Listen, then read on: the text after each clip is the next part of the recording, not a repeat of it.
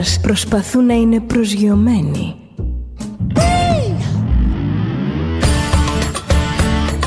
Ένα star είναι συνέχεια στον αέρα. Συνέχεια στον αέρα. Στο Δέλτα ζεις μαζί του.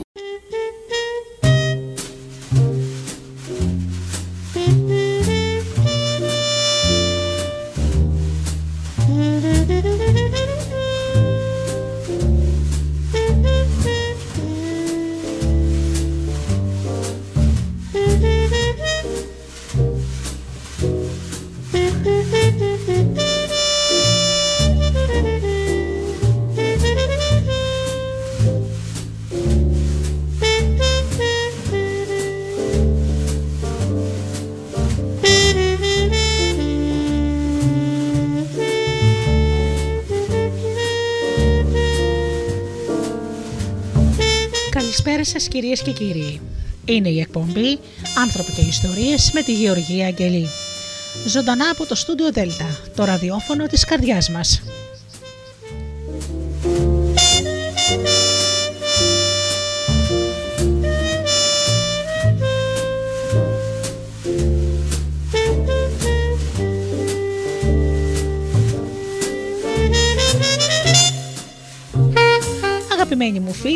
Μαζί και πάλι Παρασκευή βράδυ όπως πάντα με την εκπομπή Άνθρωποι και Ιστορίες. Σήμερα λοιπόν αγαπημένοι μου θα σας διαβάσω αποσπάσματα από το υπέροχο βιβλίο του Emmett Fox «Ζήτησε και θα σου δοθεί». Εκδόσεις Πύρενος Κόσμος.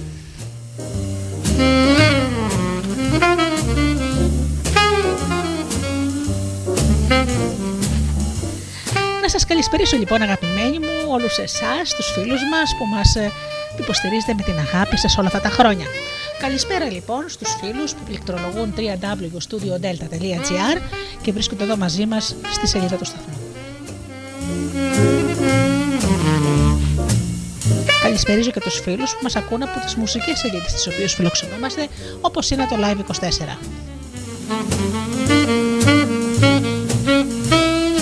Καλησπέριζω και τους φίλους που μας ακούν από το νέο μας Ape στο Google Play, στο ραδιόφωνο Ελλάδα FM, όπου συγκαταλαγόμαστε. Καλησπέρα σας αγαπημένοι μου φίλοι.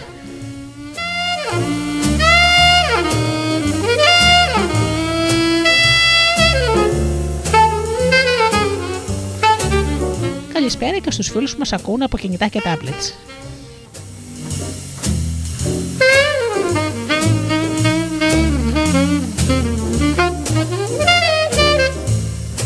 Και βεβαίως την αγάπη μου και την καλησπέρα μου στους συνεργάτες μου, τον Τζίμι, την Αφροδίτη και την Ωρα. Πάμε λοιπόν με ένα τραγουδάκι για αρχή και αμέσως μετά με το ωραίο μας βιβλίο.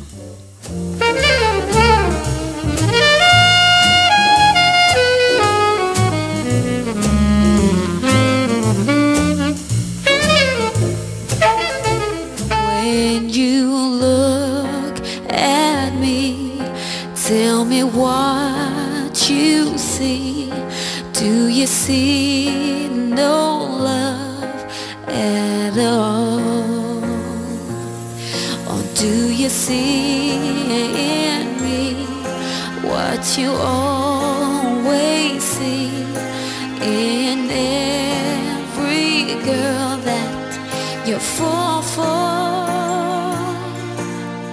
I will show you how love is meant to be. Just watch and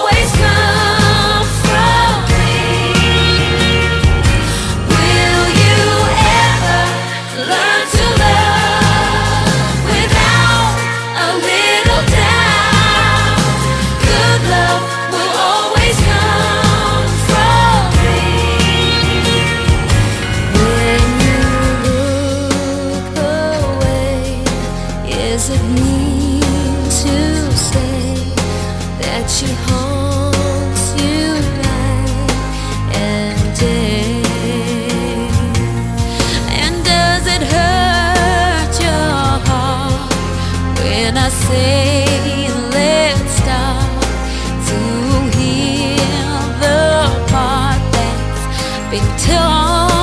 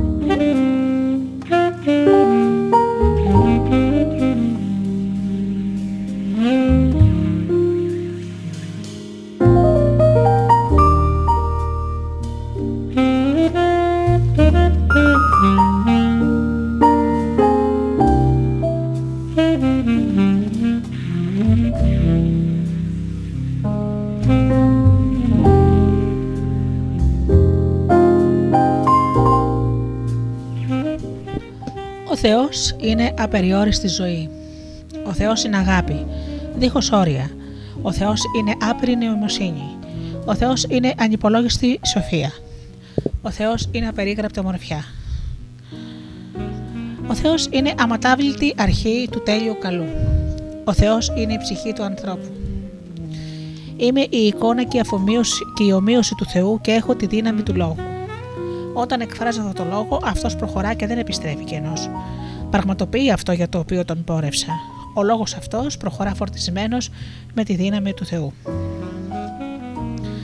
Τώρα λέω το λόγο στο όνομά σου και στο όνομά μου. Επικαλούμε τη δύναμη του θεραπεύοντος Χριστού και λέγω ότι η πλήρης δύναμη του Θεού αφεπνίζεται τώρα μέσα σου, γεμίζοντας την ψυχή σου με ειρήνη, ζωή και χαρά. Ο Θεός είναι φως και αυτό το φως γεμίζει την ψυχή σου. Η ψυχή σου είναι σαν μια φλεγόμενη μάτος που φλέγονταν από τη δύναμη του Θεού και δεν κατακαιγόταν. Δεν υπάρχουν γωνιές που έχουν μείνει σκοτεινές. Δεν υπάρχουν κόμπλεξ ή νευρώσεις. Δεν υπάρχουν φόβοι ή αμφιβολίες. Δεν υπάρχουν σκοτεινά πράγματα από το σκοτάδι.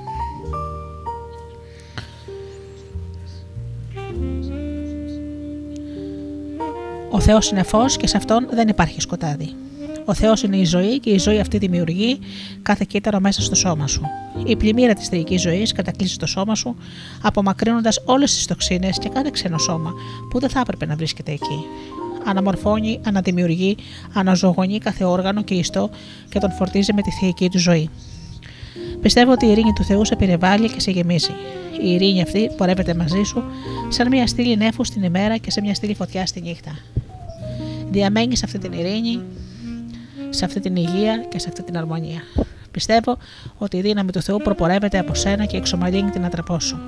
Ανοίγει τον δρόμο σου προς την αληθινή ευημερία, την, ευτυχ- την ελευθερία, την απεριόριστη πνευματική ανάπτυξη. Πιστεύω ότι ο Θεός θα φέρει στη ζωή σου τους σωστούς ανθρώπους, οι οποίοι μπορούν να σε βοηθήσουν και να σε κάνουν ευτυχισμένο, και ότι εκείνοι τους οποίους δεν επιθυμείς θα εξαφανιστούν από τη ζωή σου και θα ευημερήσουν κάπου αλλού. Πιστεύω ότι όλα όσα ο Θεός είναι εργάζονται τώρα για να σε φέρουν στο σωστό χώρο. Τα εξωτερικά στοιχεία δεν είναι παρά μια εικόνα και η δύναμη του Θεού αλλάζει τώρα την εικόνα σου και σε μετακινεί στην αληθινή σου θέση. Μια παρουσία, μια δύναμη και ένας νους. Ένας Θεός, ένα στοιχείο. Είναι ένα, είσαι ένα τμήμα της θεϊκής αυτής παρουσίας και σε αυτή την παρουσία παραμένεις αιωνίω και θα γίνει σύμφωνα με την πίστη σου.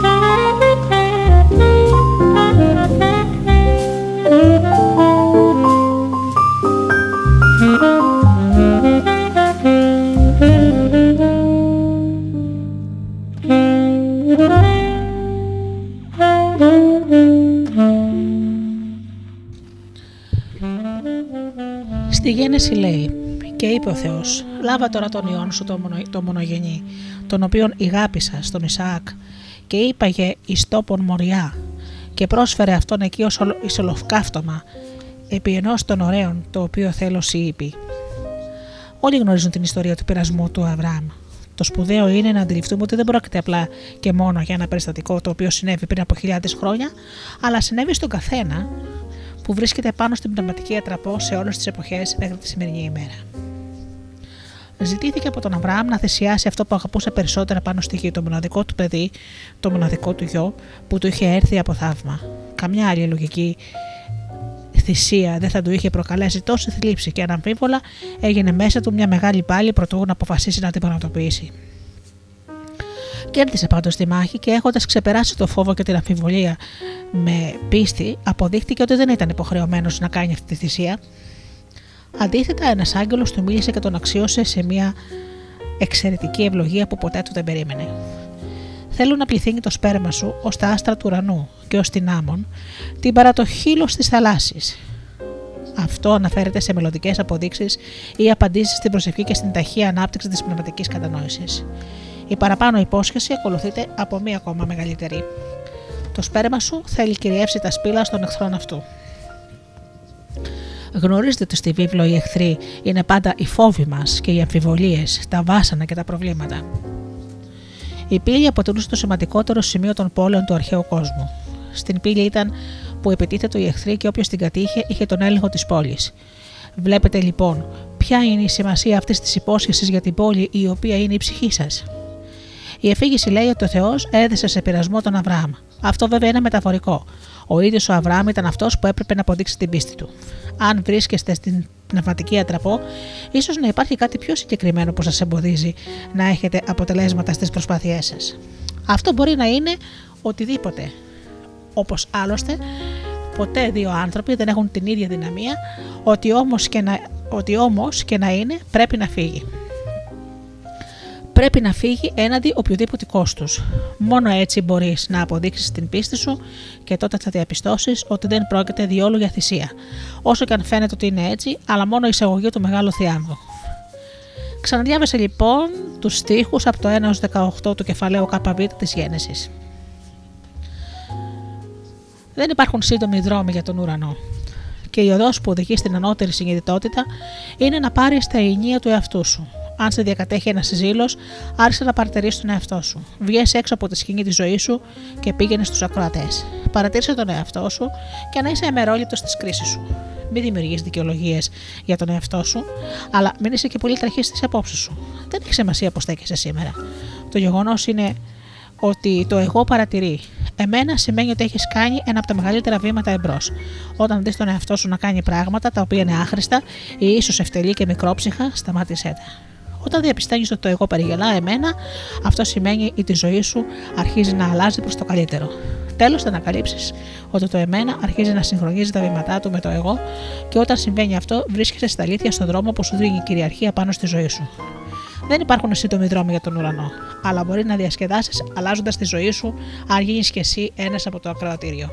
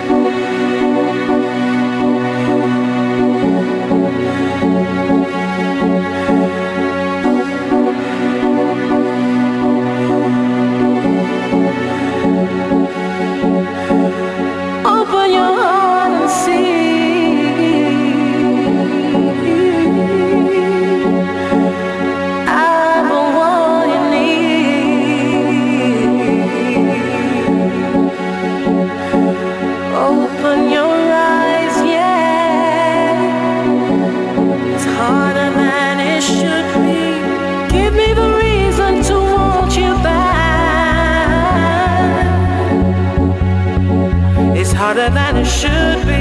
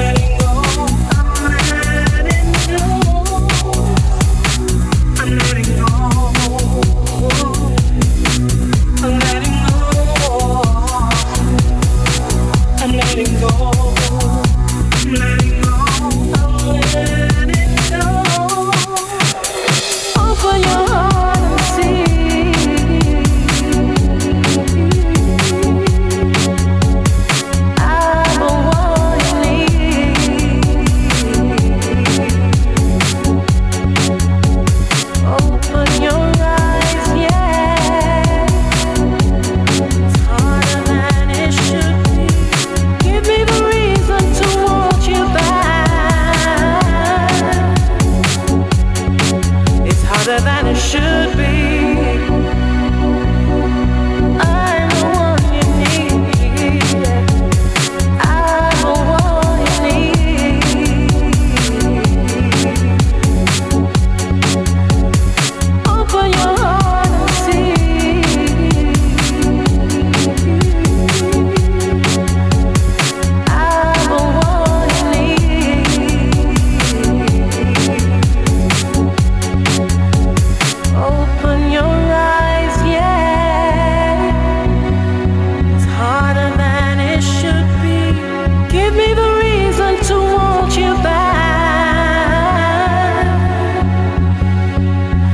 harder than it should be.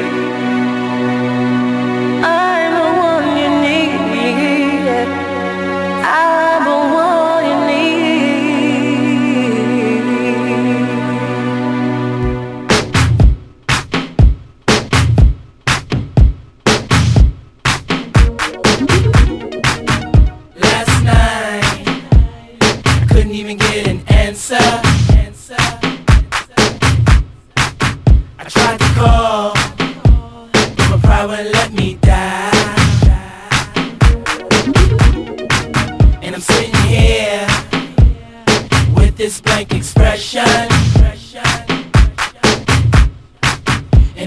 feel. I wanna curl up like a child.